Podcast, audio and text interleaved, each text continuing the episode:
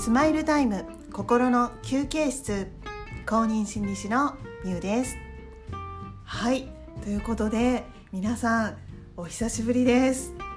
はい、えー、なんと約2週間ぶりの放送となってしまったわけなんですけれども皆さんいかがお過ごしでしたでしょうか？はい、えー、タイトルにもあるようにですねはい、どうしてこの2週間もこう時間が空いてしまったかと言いますとですね。はい。あの私コロナウイルスに感染してしまいました。はい、でですねあの実はまだ自宅、えー、隔離中自宅療養中でですね今、えー、ちょうど、えー、何日目かな？今週の日曜日で2週間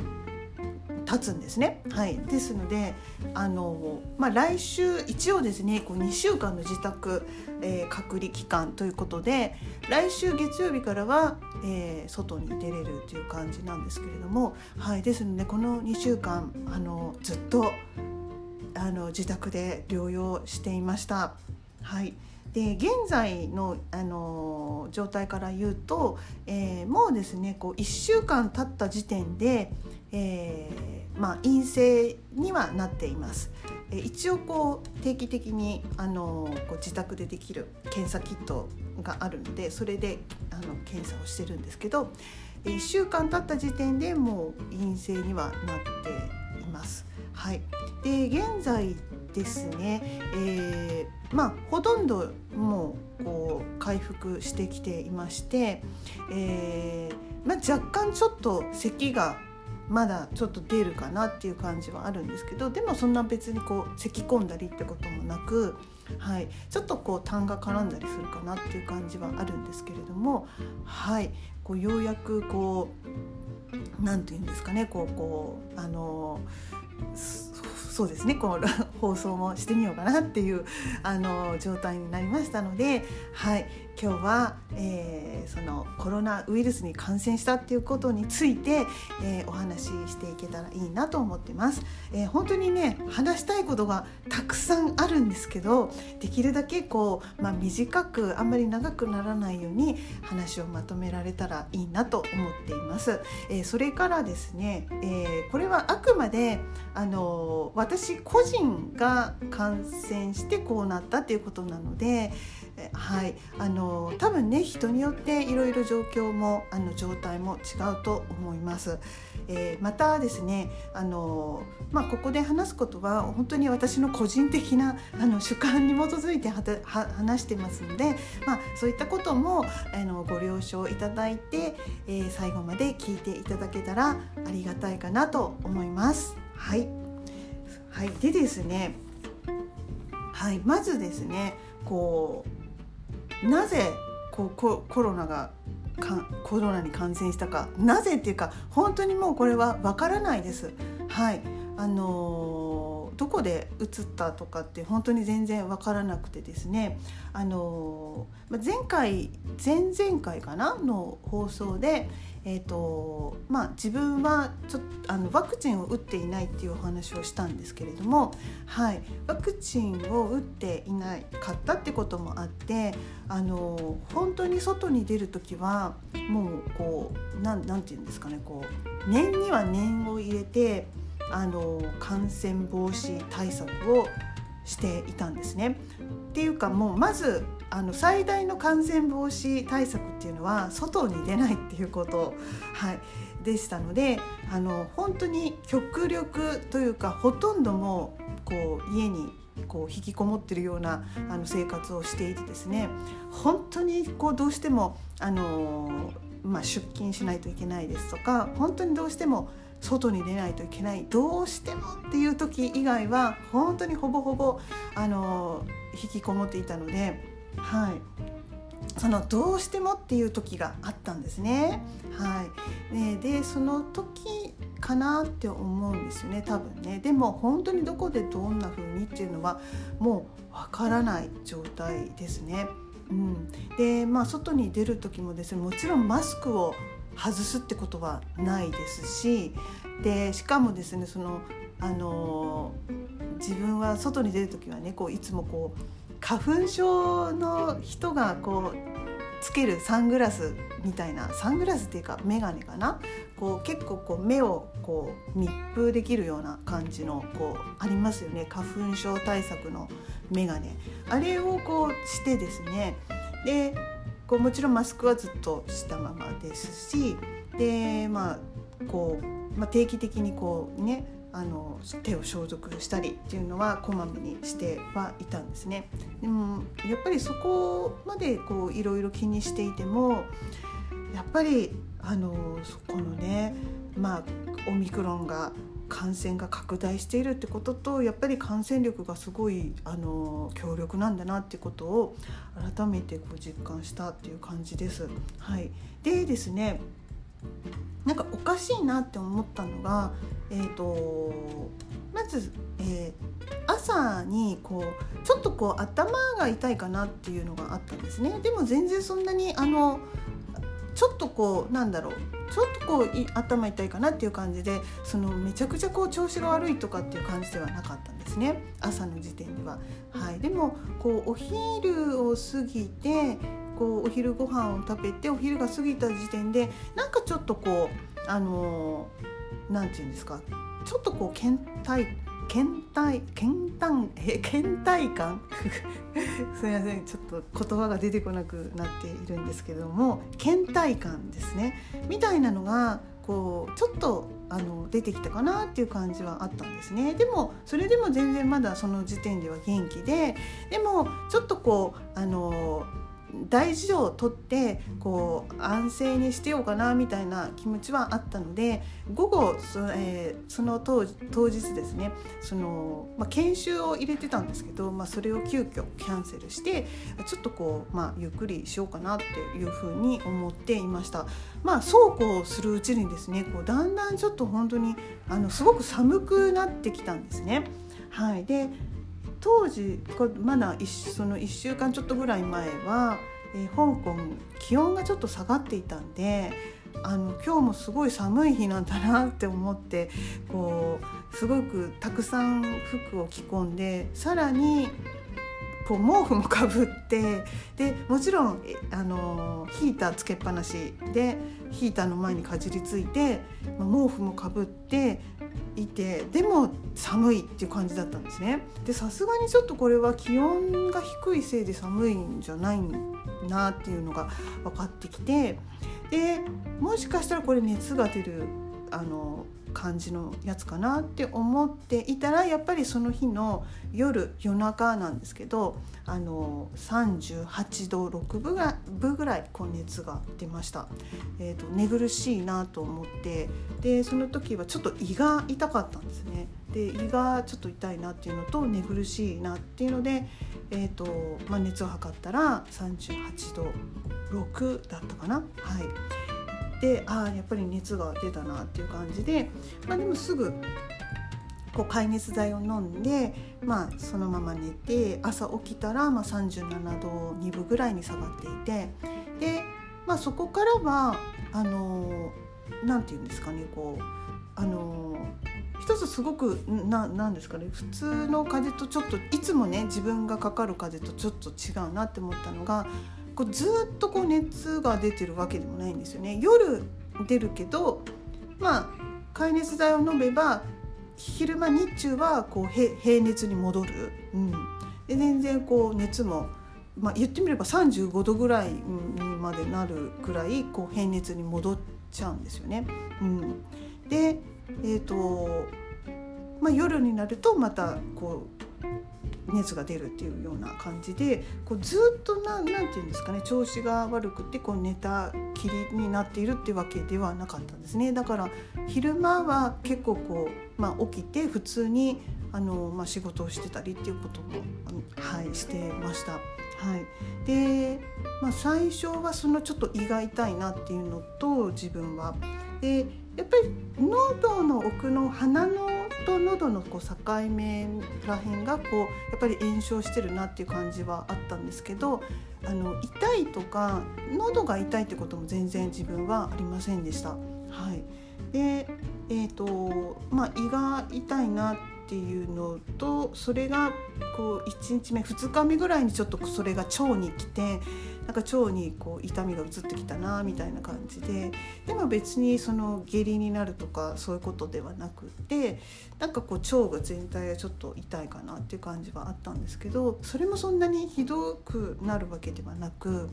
はい、でそうこうしてる間にまあ3日目ぐらいになってそれがこうこう鼻の症状がねこう鼻水とか鼻づまりがすごくひどくなってきたなっていう感じはありました。それですごくちょっと息苦しくなったりでその咳も出てきたりしたんでちょっとなんかこうね呼吸がしにくいなみたいなのもあったんですけどはい。でこう熱は本当にこう2日間ぐらいこう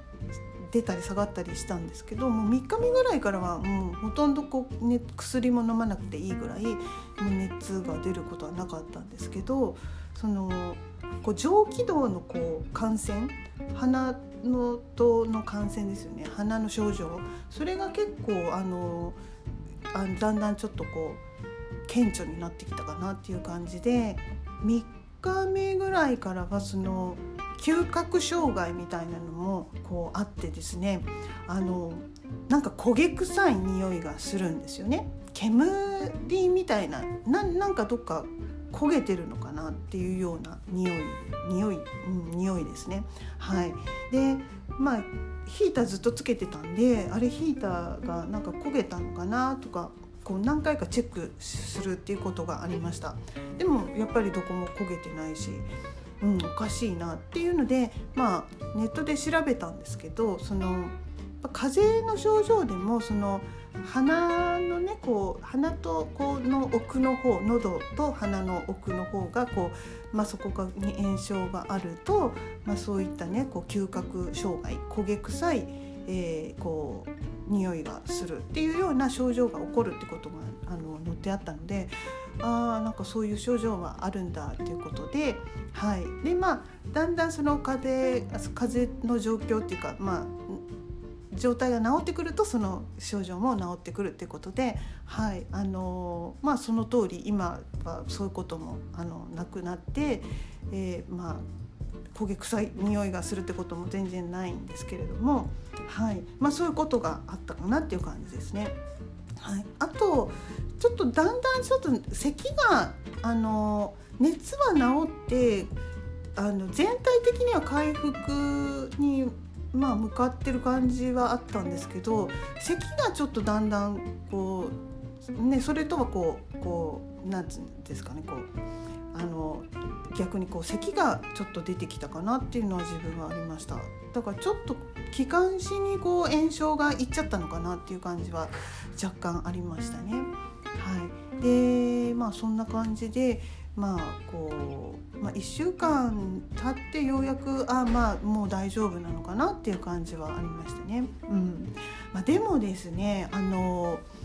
当時当時っていうかねまだ1週間ちょっとぐらいの前の話なんですけどあの香港はですね本当に感染がガーッとその週もうピークみたいになっちゃっててもう感染がが本当爆発しててあの医療機関が本当に医療崩壊しちゃってたんですよね。うん、で他のその医療機関の、まあ、関係するあの施設とかもあのもうホットラインが全部もうパンクしてでどこに電話してもつながらないみたいな状況でそのなのでこう例えばですねこうあの、まあ、コロナになると隔離しなくちゃいけないのでこう、まあ、自宅だったら自宅隔離ですよねだからずっと家にいないといけないんですよね、うん、基本。で外に全然出れないので何も買いに行けないわけなんですよね。はい、でこうもしこう症状がひどくなった時にどうしたらいいのかっていうのももう本当分かんない状態何しろもうどこに電話してもつながらない。病院もつながらない。救急のだ救急車を呼んでももう何時間待ちじゃないと来ないっていうような状態だったのでこれが本当にすごく怖いなと思いました。本当に隔離されてる状態であの何のこうなん外部とのこうコミュニケーションがもあの断たれてるような状態になってしまってたんでそれが本当に怖いなって思いました。はい、なので本当にこうもうね LINE とかでこう、まあ、家族とかあと友達とかにもメッセージを送って「まあ、今こんな状態なんだけどまだ別あのなんとか大丈夫だけどでももしかしたら重症化したらあのもう行くところがないどこも連絡するところもないしつながらないしみたいなことはこうメッセージで発信したりしてたんですけど、はい、そんな感じでやっぱりすごく不安との戦いだなっていうのをすごく実感しましたね。うん、なのではい、こう本当こうなんですかねこう感染者が集中して、まあ、医療崩壊しちゃういろんなところがこう崩壊しちゃってるっていうのはあの本当に非常に危険な、ね、状態だなって思いました。まあ、コロナの患者さんだけじゃなくって他の病気の患者さんもいるわけじゃないですか緊急に救急車を呼ばないといけないっていうような状態の方もいらっしゃるわけででそういった方も救急車が呼べないっていう状況なんですよね。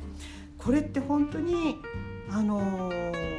こう課題だな今後の課題だなっていうふうにすごく思いました。多分に日本の状況がそこまであのひどくなって、まあ、地域によっていろいろ差はあると思うんですけど、はい。まあ、いろいろなんかね課題があるなっていう感じはしましたね。うん、で、まあ、あとですねこう、まあ、自分が思ったのはですねそのとにかくですねその何でしょうか。こう自宅で療養している時ももう薬もないんですよね。本当に薬が飲みたいなと思っても熱のこう解熱剤しかないみたいな状況で、うん、なのでこうなんですかね。こうあの、まあ、ワクチンをねこう、まあ、重ねてこう接種していくっていうのも、まあ、まあ一つの方向性としては、まあ、いいと思うんですけどこれだけ感染者が増えてこう自宅でねこうあの自宅隔離療養っていうことになるケースが増えていくとやっぱりその患者さんの QOL をこう下がらないようにする治療治療方法治療薬だから治療薬がすごく本当にあの必要なんじゃないかなっていうのをすごく感じましたね。うん、だから感染しても早い段階でこう何て言うんですかね薬をこう処方して薬を服用できてひどくならなければそれほどこうまあ脅威ではないっていうことじゃないですか。なのでそのやっぱりですねこう治療薬の開発っていうのも本当にあのね急務だなっていう感じはすごくしました。でまあ現在ですねコロナ、えーまあ、コロナの治療薬として2種類承認されてるんですよね。特例承認されてる。そのアメリカの、まあ、会社の製薬会社の薬なんですけども。で、まあ、日本ではですね塩野義製薬がこう2月25日に厚生省にこう、えー、承認申請をしているですね。はい、なので、まあね、こういうふうにこう一刻も早くこの薬がねこう承認されてあのまあ、広くこう、まあ、感染してるね苦しんでる人にこう行き渡るようになるといいなっていうのをこう自分が感染してあの患ってみてあの本当にそれをずっと思ってました。あ薬があったらあのちょっとは楽になるのになみたいな、うん、とにかく何も自分の場合はなんですけどあの解熱剤しか飲めてなかった。しかもそんなに熱の症状はなかったんで、うん、だから他にもっとねこう咳止めとかななんかそういうねあの薬とかも欲しいなって思ってたんですけどそういうのが一切こうない状態だったのではい。こうまあね、こうワクチンもいいですけどもこう治療薬っていうのも早くこう一般的に行き渡るようにこうなったらいいなと本当に思いました。あとですねこれが本当にあのもう感謝なんですけどこうやっぱりですねこう外に出れないじゃないですかだからデリバリーも今直接ドアのとこまで来ないんですよね香港ってあのもう下の階段っていうかその入り口のところまでしか持ってこないのでデリバリー頼んだらそこまで自分が行かないといけない。だけれども、ま、コロナになるとそれすらもできなくなるのであの何が本当にあの感謝だったかっていうとやっぱりこう友達がですねこう食料やらいろんなものを届けてくれたんですね。本当にドアのこう前まで持ってきてくださってですね本当になんかもうそれが本当に何て言うんですかこうあのライフラインか生きるこうあの糧になったというか本当にすごく感謝しています。っていうか感謝です。ありがとうございましたと、ね、この場をお借りしてちょっとこうねあの感謝の言葉をこう言うんですけれども、はい、ですので、はい。まあ、そういった本当にあの、ね、いろんな人のこういろんなこう、ね、あの気遣いがあってあの本当にね救われたなっていう感じがしています。ちょっとこう20分もちょっと今喋っているんですがすいません。結局なんか長くなっちゃっているんですけれども。はい。ということでですねちょっと一旦今日はこれぐらいで締めとこうかなって思うんですがはい。あのコロナウイルスに感染したということではい。あの本当にオミクロンの感染力の強さっていうのがびっくりしていますっていう感じです。ですので日本の皆さんも日本はこうだんだんこう徐々に減っているのかな、うん、そそんなにこう増えるってはないような状態だってことなんですけれどもでもやっぱりあのオミクロンの感染力っていうのはすごく強力ですので皆さん本当にくれぐれもあの外出の際には気をつけていただけたらなと思います。はいということでですね今日はですねあのコロナウイルスに感染しましたということで、はい、あのどういう感じだったのかっていうのをお伝えしてきました。はい、またですねちょっとこう他にもちょっと話したいことがこういっぱいあるんですが今日はちょっとこの辺で終わりたいと思います。ちょっとまた第2弾としてあのね近々こう放送できたらいいなと思います。それでは皆さんこの辺で今日は、えー終わりたいと思います。最後までお付き合いいただきありがとうございました。それでは皆さんまた次の放送でお会いしましょう。さよなら。